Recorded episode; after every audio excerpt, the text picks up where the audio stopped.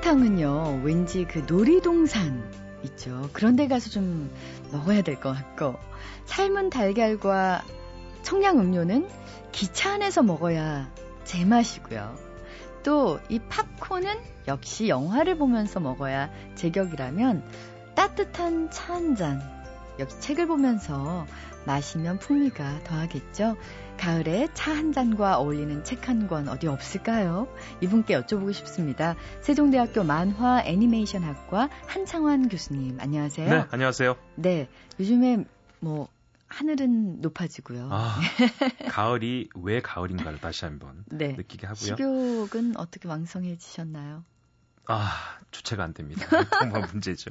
그 한번 이문세 씨가 한번 우리 방송에서 그런 말씀 하셨죠. 파란 높은 하늘 보고 참 그 스크립 해두고 싶은 하늘이다. 어떻게 그렇게 얘기를 하죠? 아, 정말 저 아침에 그 소리가 계속 귀에 올려가지고요.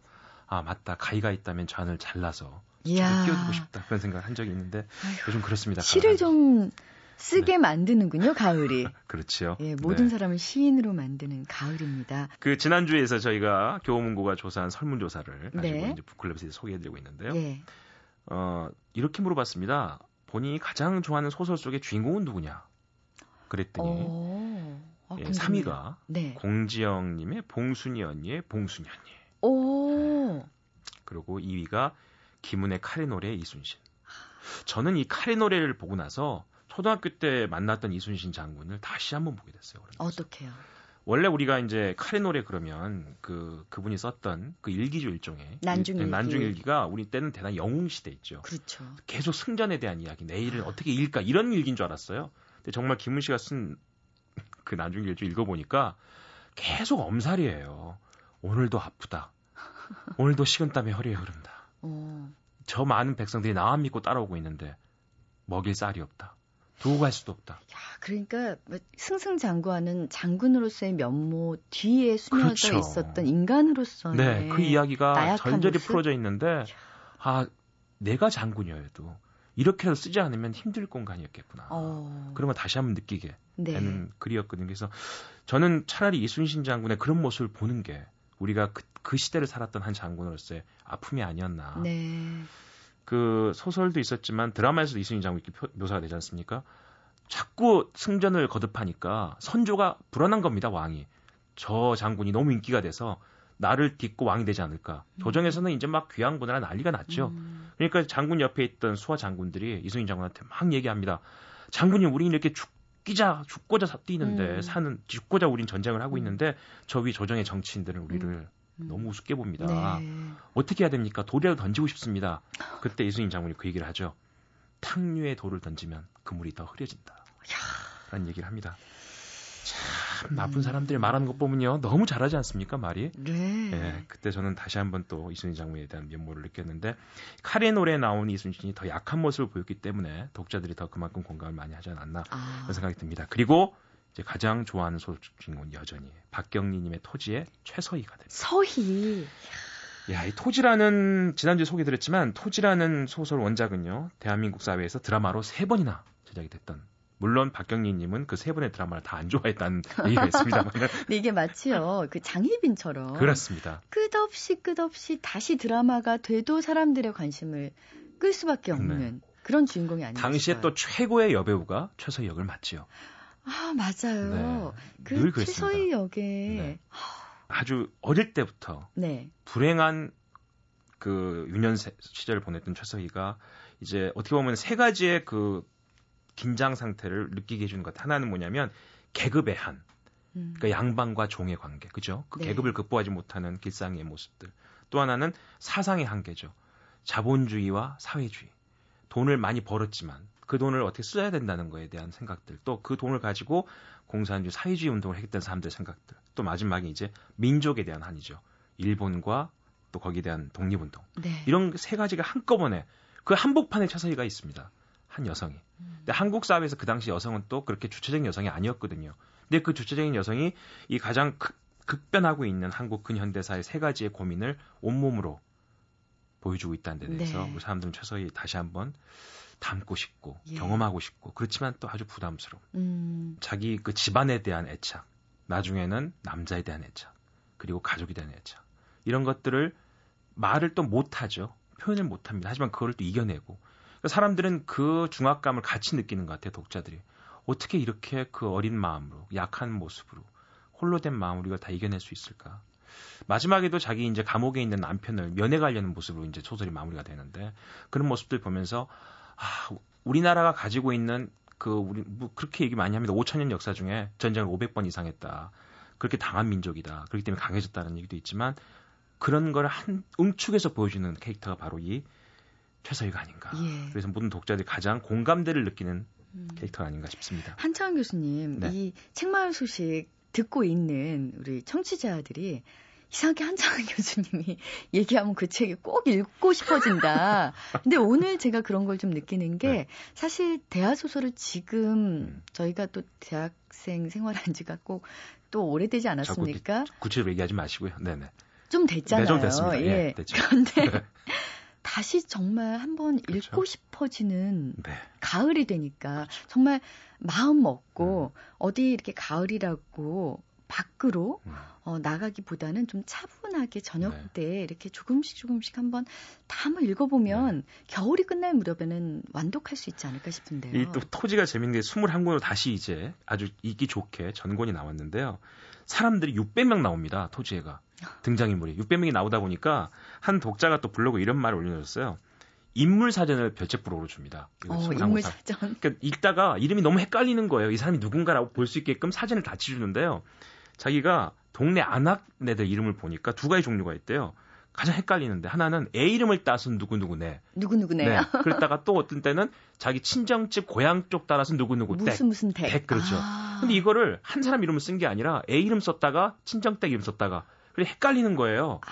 과연 이 사람이 같은 사람인가? 라고 이 책을 봤더니 그, 사, 그 인물 설명 책에서 너무 자세하게 인물 사진 써놔가지고요. 이 사람은 누구한테 태어나서 언제 시집와서 언제 죽고 무슨 사건에 연루되고 일종의 이게 스포일러가 돼버린다. 아, 아. 앞으로 책을 많이 더 읽어야 되는데 큰일 났다. 어, 이런 얘기 하는데 야, 참 대단하세요. 장단점이 있습니다. 예. 네. 이렇게 얘기를 나누다 보니까 네. 외국 소설의 네. 주인공들은 또 어떤 사람들이 그 사랑을 많이 받았을까? 네. 제인 오스틴의 오만과 편견의 엘리자베스. 아, 엘리자베스. 네. 루시 모드 몽고메리 빨강 머리 앤의 앤. 앤. 아, 네. 조금 더 캐릭터가 강해지네요. 예. 조앤 롤링의 해리포터 시리즈. 해리포터. 우리가 완전 잘 알죠. 네. 호그와트의 수제자. 아, 뭐 그 수제자가 아니라 호그와트의 우등생. 네, 예. 네. 저희 친구 중에 한 명이 갑자기 메일을 보낸 적이 있습니다. 친구 여러분, 회사를 그만두고 늦게나마 공부를 해보고 싶습니다. 어. 영국의 큰 학교에서 저에게 장학금 제의가 와서 어, 아내와 한참 의논을 하고 그 학교를 들어가기로 했습니다. 네. 제가 5년만 공부하고 오면 여러분들에게 많은 도움을 줄 수 있을 것 같습니다. 그 학교 호그와트입니다. 라고 써가지고 한 20분 동안 그 보다가 나중에 화가 났지. 한 적이 있는데 네. 일종의 꿈이죠, 꿈. 예. 꿈이죠. 예. 네. 하지만 인간의 꿈은 꼭 이루어진다면서요. 그럼요. 시간이 좀 걸리지만. 네. 예. 자, 한창원 교수님과 함께한 책마을 소식 여기까지고요. 다음 주에 다시 뵐게요. 네, 감사합니다.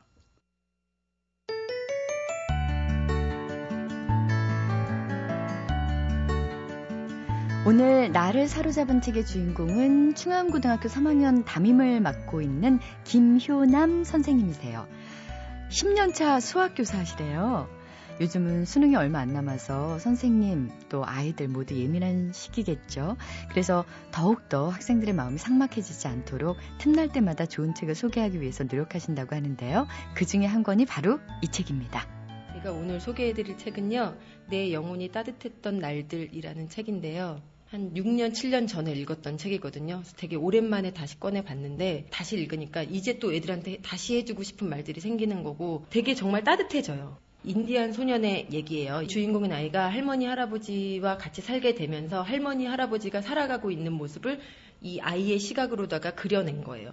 너무나 차분하게 자연과 더불어 살아가면서 그런 것들에 대한 되게 현명함을 알려줘요. 근데 아이에게 무슨 일을 하면 이건 하면 안 돼, 이건 해 이렇게 하는 것이 아니라 그냥 아이가 끝까지 할 때까지 지켜보는 거예요. 끝까지 지켜본 다음에 네가 느꼈기 때문에 이렇게 이렇게 하는 거다라는 어떤 정말 가르침을 줘요. 그러니까 아이를 되게 아이한테 아이만의 세계를 갖게끔 얘기를 많이 현명하게 해줘요. 그런 부분들이 아, 내가 아이들한테도 가르쳐 주면서 이렇게 해주면 참 좋겠구나. 이런 부분을 가르쳐 줘야 되겠구나. 이런 생각을 되게 많이 하게 했었어요. 네. 이 포리스터 카터의 내 영혼이 따뜻했던 날. 날들. 음, 그러니까 다섯 살 때 고아가 돼서 체로키 인디언의 혈통을 이어받는 할아버지 할머니와 살게 되는 주인공 얘긴데요. 주인공 이름이 작은 나무. 이 작은 나무는 작가 포리스터 카터 자신이기도 하답니다. 어, 포리스터 카터도 어린 나이에 부모님을 여의었고요. 체로키 인디언의 핏줄을 가진 할아버지와 함께 살면서 자연의 이치, 또 단순하지만 지혜롭게 살아가는 방법을 배웠다고 하거든요. 김효남 선생님은 이 책을 7년 만에 다시 읽으면서 바로 이 문장의 밑줄을 긋게 됐다고 합니다. 할머니는 어디서나 쉽게 죽은 사람들을 찾아낼 수 있다고 하셨다. 여자를 봐도 더러운 것만 찾아내는 사람, 다른 사람들에게서 나쁜 것만 찾아내는 사람, 나무를 봐도 아름답다고 여기지 않고 목재와 돈덩어리로만 보는 사람, 그런 사람들은 걸어 다니는 죽은 사람들이었다. 영혼의 마음은 근육과 비슷해서 쓰면 쓸수록 더 커지고 강해진다. 마음을 더 크고 튼튼하게 가꿀 수 있는 비결은 오직 한 가지. 상대를 이해하는데 마음을 쓰는 것 뿐이다. 게다가 몸을 꾸려가는 마음이 욕심 부리는 걸 그만두지 않으면 영혼의 마음으로 가는 문은 절대 열리지 않는다. 욕심을 부리지 않아야 비로소 이해라는 것을 할 수 있기 때문이다. 반대로 더 많이 이해하려고 노력하면 영혼의 마음도 더 커진다. 할머니는 이해와 사랑은 당연히 같은 것이라고 하셨다. 제가 말 그대로 직장을 다닌 지 10년이 넘었거든요. 되게 많은 사람들이랑 부딪히는 생활을 하면서 미워하는 게 되게 많아졌어요. 또 이 책을 다시 읽으니까 아 맞아 내가 이러는 게 아니었지 원래 이런 게 좋은 게 아닌 거지라는 거를 그렇게 생각하면서 좀 더 나를 다독이고 내 마음을 키워갈 수 있는 사람이 돼야 되겠다 뭐 이런 생각을 또 많이 하게 됐죠. MBC 라디오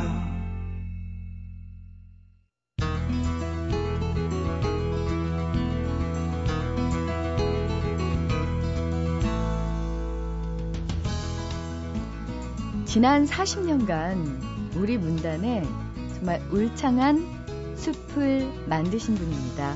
지난주에 이어서요. 북카페 오늘 조정래 작가님 다시 모셨습니다. 선생님 안녕하세요. 네, 안녕하십니까. 선생님 앞에서는 자꾸 수식어를 줄이게 됩니다.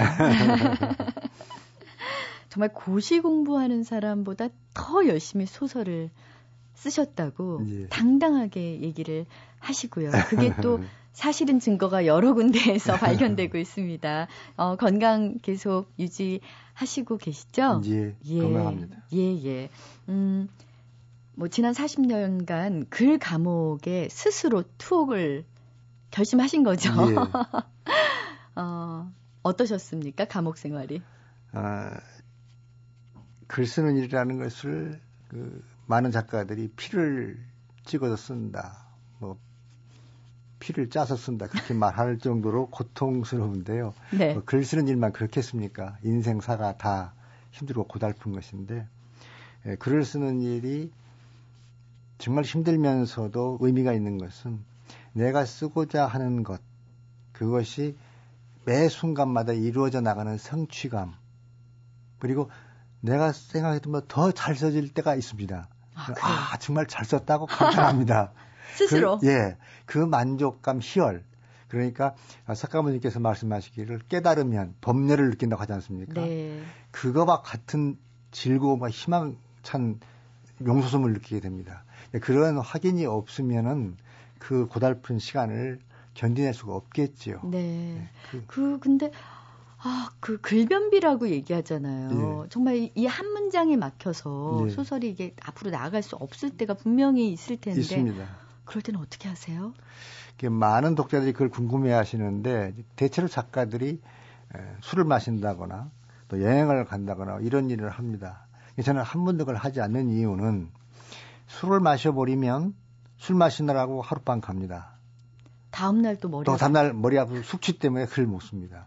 글을 완전히 쓸 컨디션이 회복되려면 또 하루 갑니다. 사흘이 뻥크가 납니다. 네. 그러면 하루에 평균 30몇씩을 쓴다고 계획했을 때 90명가 날라가고 없습니다. 그렇다고 해서 그 글 쓰는 고민이 해결됐느냐? 아닙니다. 고민은 그대로 남아 있고 그 고민을 회피하고자 했던 저에 대한 혐오감만 남습니다. 아. 그래서 저는 글이 안 될수록 더 책상 앞으로 다가앉아 가지고 끝끝내 그걸 완전히 제가 만족할 때 쓴 다음에 돌아앉습니다. 선생님의 책 중에 황홀한 글 감옥 제가 지금 세 번째 다시 읽고 있는데요. 아, 예. 이 책에서 술을 마신다고 해서 문학적 고민이 해결되지 않고 예. 술을 마셔서 해결되는 것은 문학적 고민이 아니다. 아니다. 예. 라고 얘기를 예. 하셨어요. 예. 어떤 분야에서 무슨 일을 하든 간에 그 주인은 자기입니다. 그리고 실패했을 때 우리는 대체로 딴 데서 그 이유를 찾으려고 하는데 네. 그건 결국 자기가 책임져야 되는 것이죠. 그리고 인생이라는 것은 연습도 제 공연도 할 수 없는 단 일회의 연극입니다. 네. 그 연출자도 자기고 그 연극 연극을 하는 주인공도 자기입니다. 많이 실패했다는 분들을 보면 사기 당했을 때도 그 법이 사기 당한 사람에게 편을 안 들어줍니다. 절반은 네 잘못이다. 왜? 사기꾼한테 상해 당할 만큼 네 마음에 있어도 사행심이 있었다는 거지요. 네. 예, 그 중요한 거거든요. 최선을 다하면 안 되는 일이 없고 모든 분야를 걸쳐서 이룬 사람들의 경험을 보면 오로지 성실한 노력밖에 없습니다. 박지성이가 편족인데 그가 평발? 세계 평발 예. 세계적인 음악 콘서트 될수 있는 것은 그의 엄지발가락 보면 다 빠져가지고 없습니다. 김연아 세계적인 피겨 스케이터가 됐는데 그가 엉덩방아를 그렇게 많이 찍고 엉덩이 파란멍이 들 때 우리는 아무도 관심 안 가졌지 않았습니까?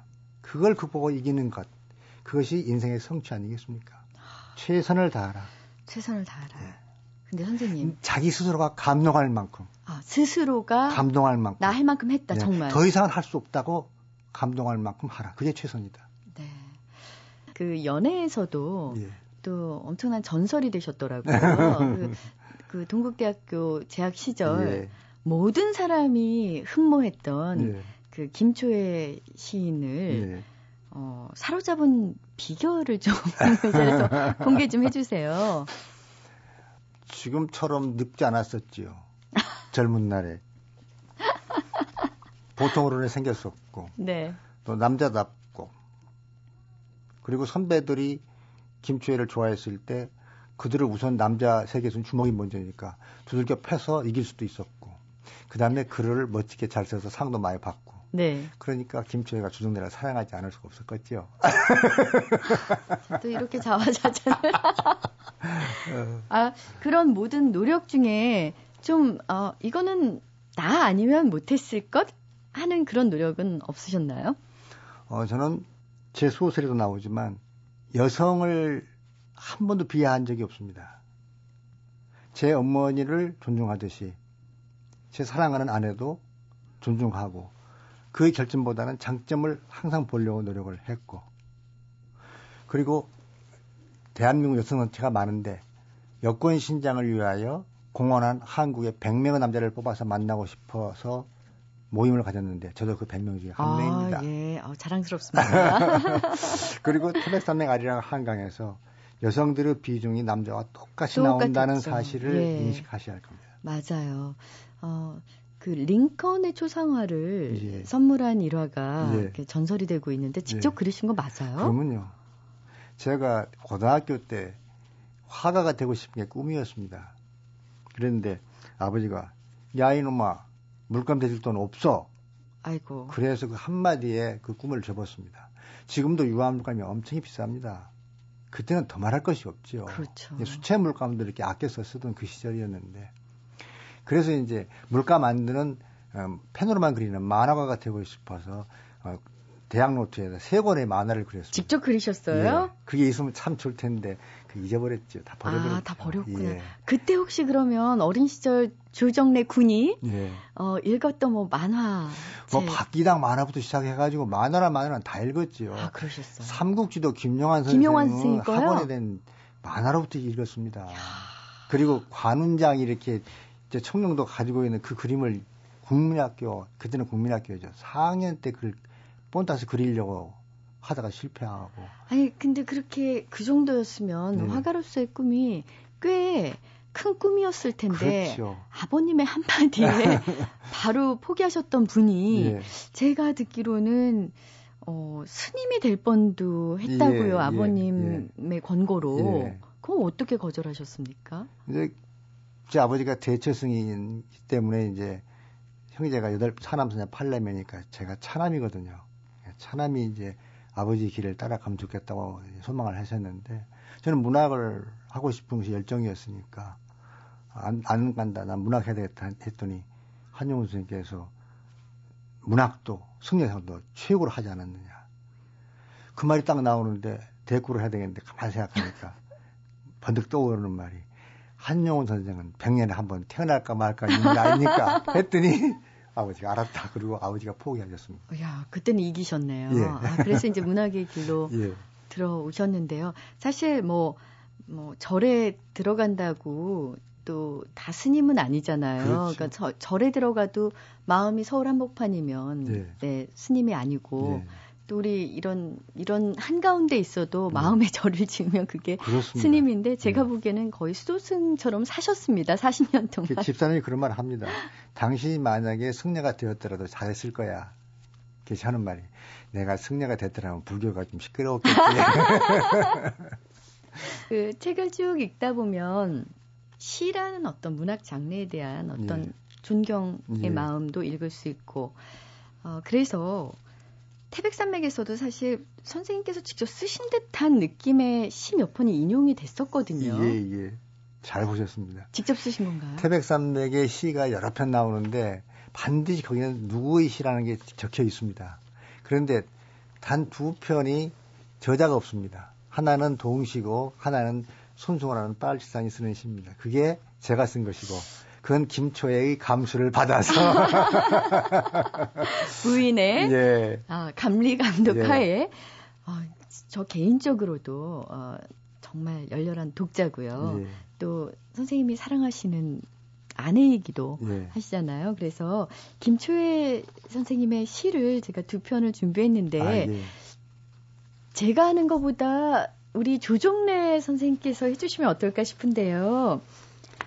어, 김초애 시인의 어머니라는 시 좀, 예. 아, 이렇게 또 갑자기 부탁드려서 죄송합니다만. 예, 제가 김치의 집사람이 시를 많이 썼는데 그 중에서 이 어머니를 제일 잘 썼다고 생각을 합니다.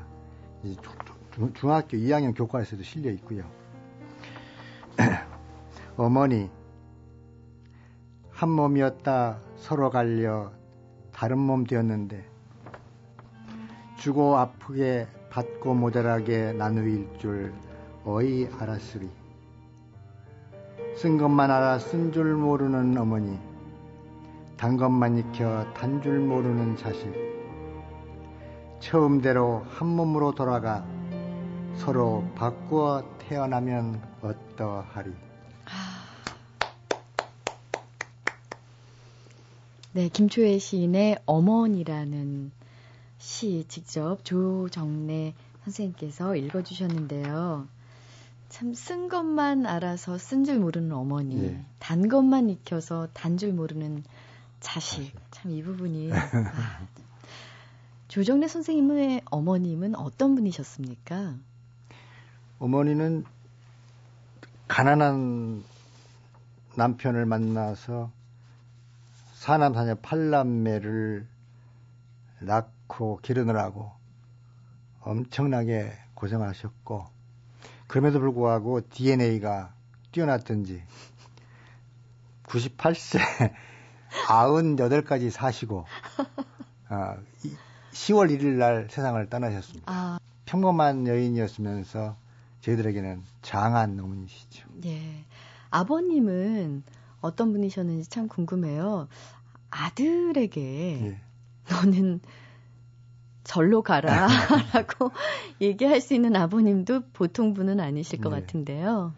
그 일제 시대에 이제 한용운 선생과 함께 비밀 독립운동 단체인 만당 약 승려 300명이 예, 움직였던 그 만당의 재무위원을 했고 그리고 이제 해방이 되자마자 그 불교 개혁을 부르짖고 앞장섰다가 아, 절에서 쫓겨나가지고 아, 만해 선생이 시를 독립운동 방편으로 쓰셨더니 아버지는 시조를 쓰셔서 학교 교육계로 돌아와서 정년 퇴직을 하신 올곧게 살다 가신 분이죠. 네. 깨끗하게. 음, 좀 덤덤한 사이셨나요?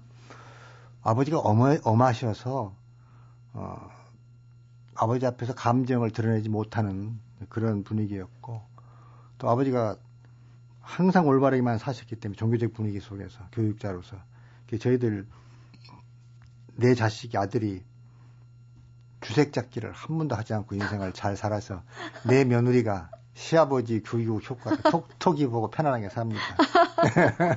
훌륭한 가르침이네요. 예. 어, 네 형제 모두. 예. 예, 그렇군요. 어, 그 선생님의 고향이 전라도잖아요. 예. 그래서 소설의 전라도의 이제 곳곳이 공간 그 무대로 등장한다라는 얘기가 있는데 그 책을 다 읽어 보면서는 예. 물론 고향이 전라도이기 때문에 그 진한 전라도 사투리 예.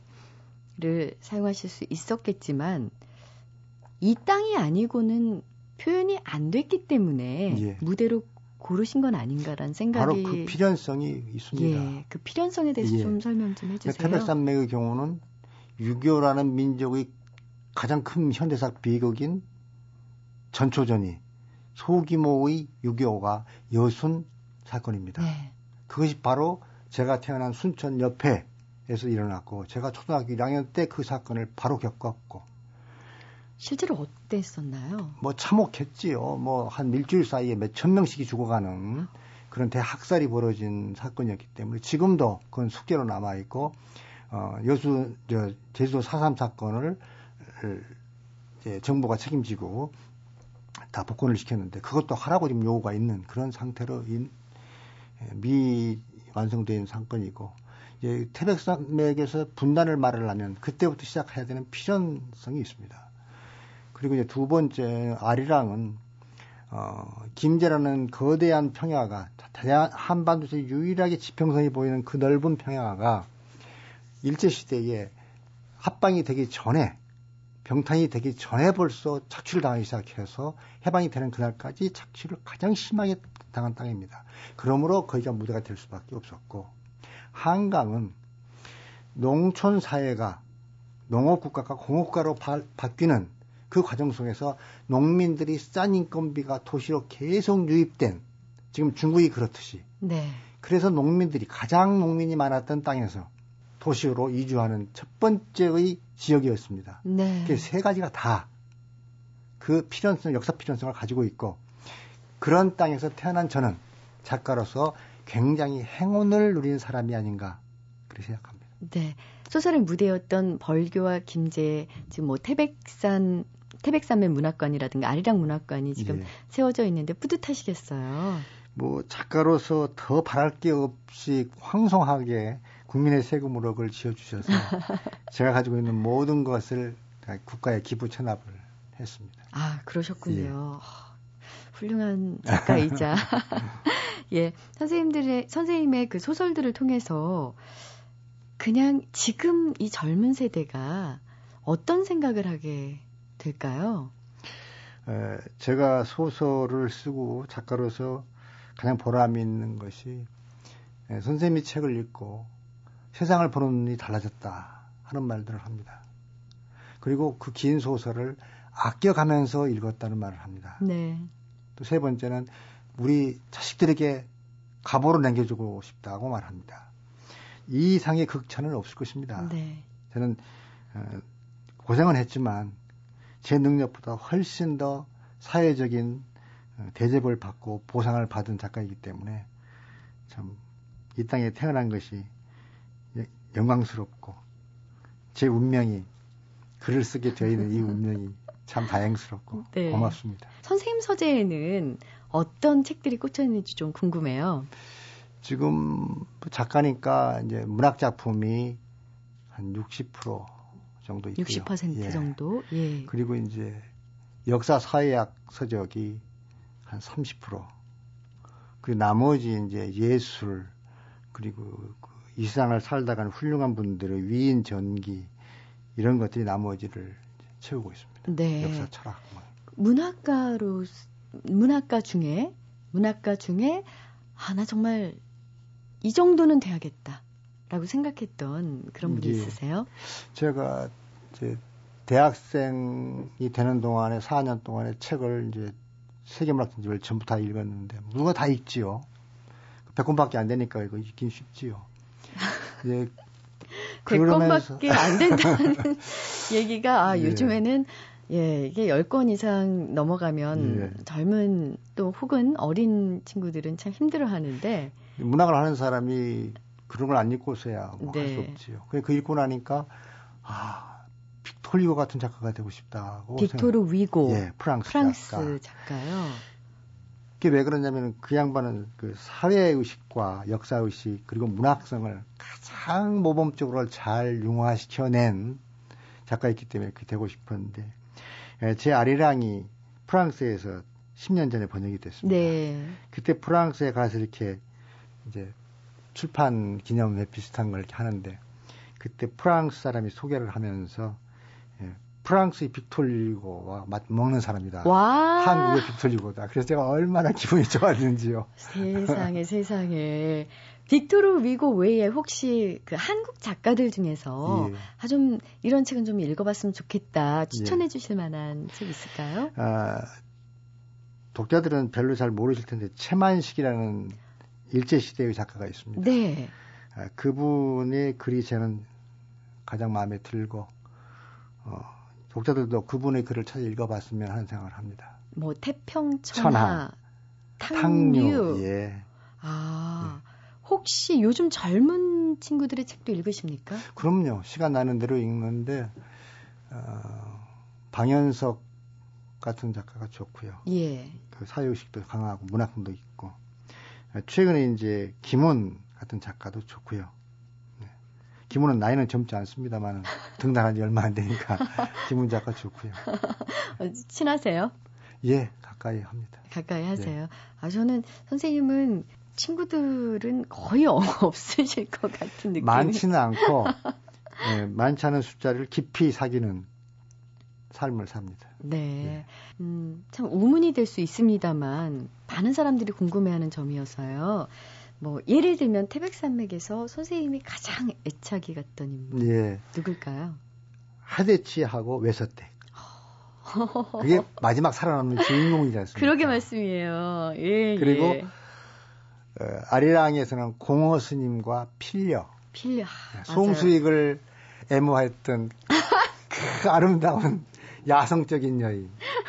그리고 한강에서는 유일표와 강숙자. 강숙자. 공부는 아. 못하는데 글은 잘 쓰는 아, 아주 매력적인 여자. 그게 다 있지요. 아, 이 예. 여섯, 아, 딱 얘기하시니까 예. 알겠어요. 근데 참 재밌는 게 굉장히 특, 그들만의 특징이 있으면서도 예. 또 다른 사람과의 공통점이 있다 그럴까요? 보편성이죠, 예. 보편성이라 예. 그러죠. 그런 것들이 있는 인물들을 창조해내기가 쉽지 않을 것 같은데 예. 어떻게 1,200명을 창조하셨는지. 그런데 프로베리, 네. 프랑스가 프로베리, 자기는 프랑스 파리의 동기옥배에 있는 인물만큼 만들어낼 수 있다고 했습니다. 그만 그렇습니까? 아, 그는 그래놓고 나서도 몇백 명밖에 못했어요. 저는 1200명 했고 앞으로 또 할 수 있으니까 나도 서울특별시 동기옥배에 있는 사람만큼 앞으로 1200만 명을 만들어낼 수 있다고 말하고 싶습니다. 네, 향후 음, 30년을 여쭙고 싶지만 예. 일단 10년 계획만 예. 여쭙도록 하겠습니다.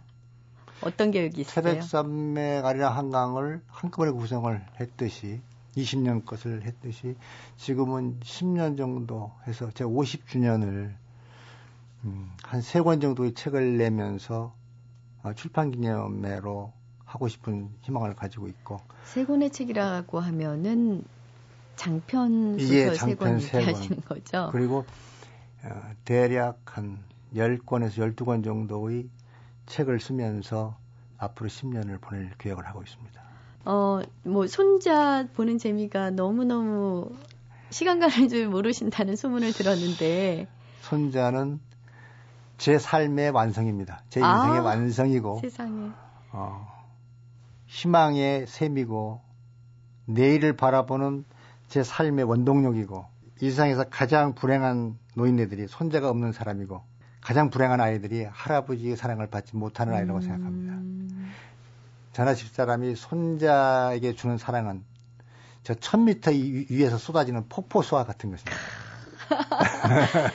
그 손자에게도 선생님 작품을 필사를 시키실 겁니까? 그 아드님과 며느님한테 필사를 시키셨다는데 사실입니까? 그렇습니다. 필사를 시켜서 네. 그 필사본이 태백산맥 문학관에 있습니다. 태백산맥 문학관에 가면 네 개의 태백산맥 원고가 있습니다. 아래층엔 제 거, 2층에 올라가면 아들 거, 며느리 거, 독자들이 119명이 한 파트씩 쓴 거, 와. 세 가지가 있습니다. 그런데 제가 시키지도 않았는데 손자놈이 나도 중학생 되면 태백산맥 뺏길 거야 그래서 뺏겨라 그랬습니다. 시키기도 전에요. 네. 야, 이 손자가 아주 사랑받는 이유가 있군요. 아, 바쁘신 가운데도 이렇게 또 새 책, 네. 음, 허사비의 춤 덕분에 선생님 만날 수 있게 돼서 정말 아주 좋은 시간이었고요. 음, 이 시간이 일요일 아침이잖아요. 네. 일요일 아침에 선생님 언제나 뭘 하고 시간을 보내시는지 궁금합니다. 저는 평생 일요일이 없습니다. 똑같이 아침 6시에 기상합니다. 그리고 똑같이 일합니다. 알겠습니다. 일요일에 개음 피우는 인생은 낙지생입니다. 더 이상 제가 얘기를 안 해도 우리 청취자들께서 더 마음 깊숙한 곳에 이 말씀을 새기셨으리라고 믿습니다. 조정래 선생님 다시 한번 감사드리고요. 예, 건강하십시오. 네, 감사합니다.